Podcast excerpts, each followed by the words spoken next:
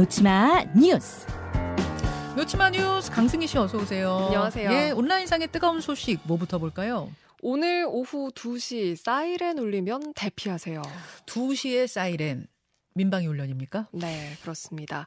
6년 만이고요. 국민들도 모두 참여하는 훈련입니다. 여러분 이게 6년 만에 민방위 훈련을 국민들까지 참여해서 하는 거기 때문에 오늘 사이렌 2시에 울리면 많이들 당황하실 거. 이거 뭐 공습 경보야? 뭐야? 뭐 북한이 뭐 쐈어?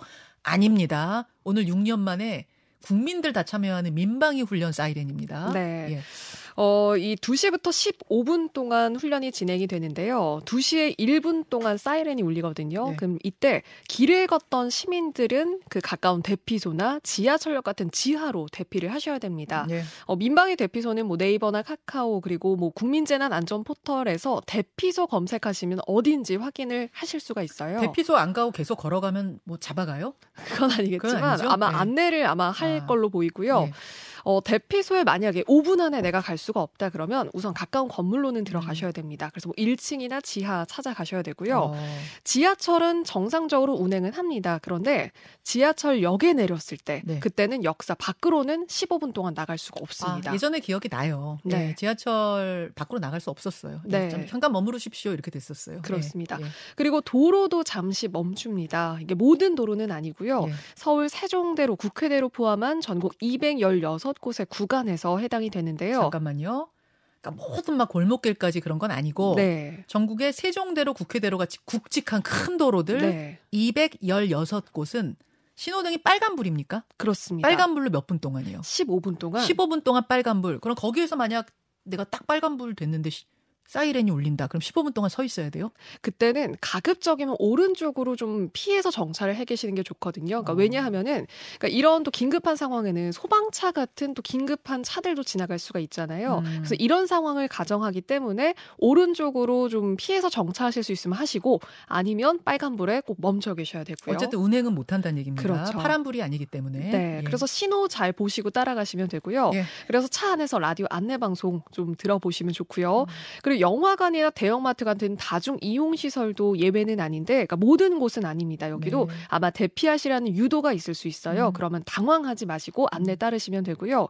어, 그런데 집중호운 뭐 이걸로 그 특별 재난 지역으로 선포된 곳이 있잖아요. 57개 지역인데 네. 이 지역들은 복구 때문에 훈련에서 이번에 제외가 됩니다. 아, 복구 활동하고 있는 특별 재난 지역 분들은 제외. 네, 네. 병원 같은 데는 어떻게 돼요? 병원은 정상적으로 운영을 네, 합니다. 병원도 제외. 네, 그래서 음. 지하철, 철도, 항공기, 선박 이런 대중교통 운행도 정상적으로 진행이 되니까 그러니까 음. 역사에서 이동하실 때 좀 참고를 아, 하시면 좋을 것 같아요. 지하철도 정상인데 막 나가지만 못하신다. 네. 15분 동안. 아, 그 얘기군요. 비행기 정상적으로 네. 가고 배도 정상 운행이고. 그렇습니다. 알겠습니다. 여러분 핵심은 2시에 당황하지 마시라는 네, 거예요. 맞아요. 다른 건 다 안내해 드리는데 2시에 당황하지 마시고 중요한 약속이 있어서 움직여셔야 될 분들은 2시는 가급적 피하시면 좋겠다. 네. 약속을 그렇게 잡으세요. 다음으로 갑니다.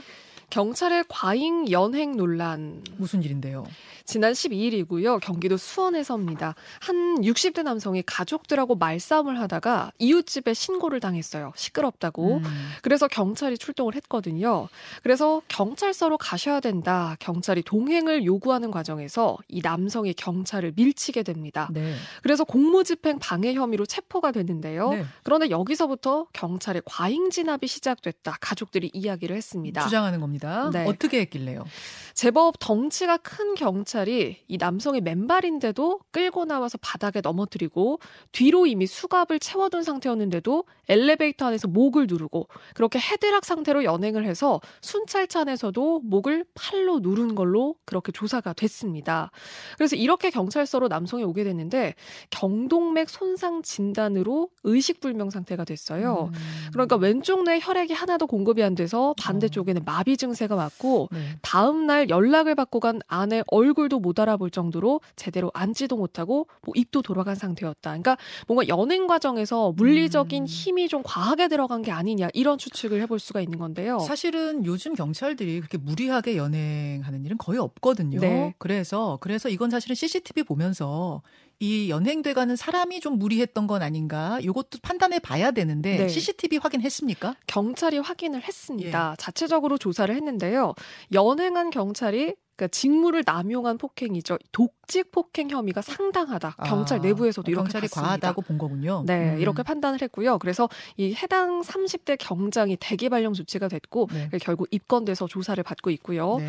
그래서 온라인상에서도 그러니까 연행 과정에선 뭔가 과잉 진압이 불가피한 상황이 있고 좀 앞뒤로 따져봐야 될 음. 상황이 있지 않겠냐. 많이 하셨죠. 네, 예. 그런 의견도 있고요. 그렇지만 수갑이 채워진 상태라고 하는데도 물리력이 좀 과했던 음. 거는 그러니까 좀 이건 지나쳤다라는 좀 그리고 지금 결과적으로 있습니다. 마비 증상까지 왔다고 네. 하니까 예, 뭐 CCTV가 있으니까 여기에 대한 판단이 있으리라 보고 과잉 진압은 예전이든 지금이든 안 되는 거죠. 네. 다음으로 갑니다. 숟가락 바닥에 떨어뜨리면 500원 받는 식당. 어머. 저 맨날 떨어뜨리는데. 아, 젓가락, 숟가락 떨어뜨리면은 뭐 벌금 무는 거예요?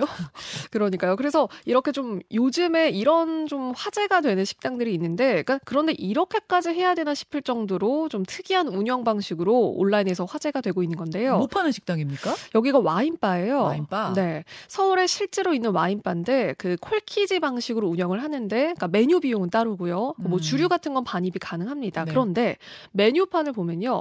앞접시를 바꾸거나 추가해도 1,000원 내야 되고요. 음. 잔을 교체해도 2,000원, 젓가락 추가하면 100원, 그리고 심지어 마지막에 토하면 10만 원. 그러니까 이건 뭔가 처리 비용을 얘기하는 것 같은데 이런 항목까지 쭉 안내가 되어 있는 거예요. 그러니까 메뉴판에 숟가락 교체 1,000원, 포, 포크 교체 1,000원, 젓가락 추가 100원, 토하면 10만 원, 앞접시 1,000원 이렇게 쭉 있는 거구나. 네. 예, 예. 그리고 1인당 5,500원 1시간의 이용료를 내야 되는데 또 추가 10분당 1,100원씩 추가금이 또 붙습니다. 음.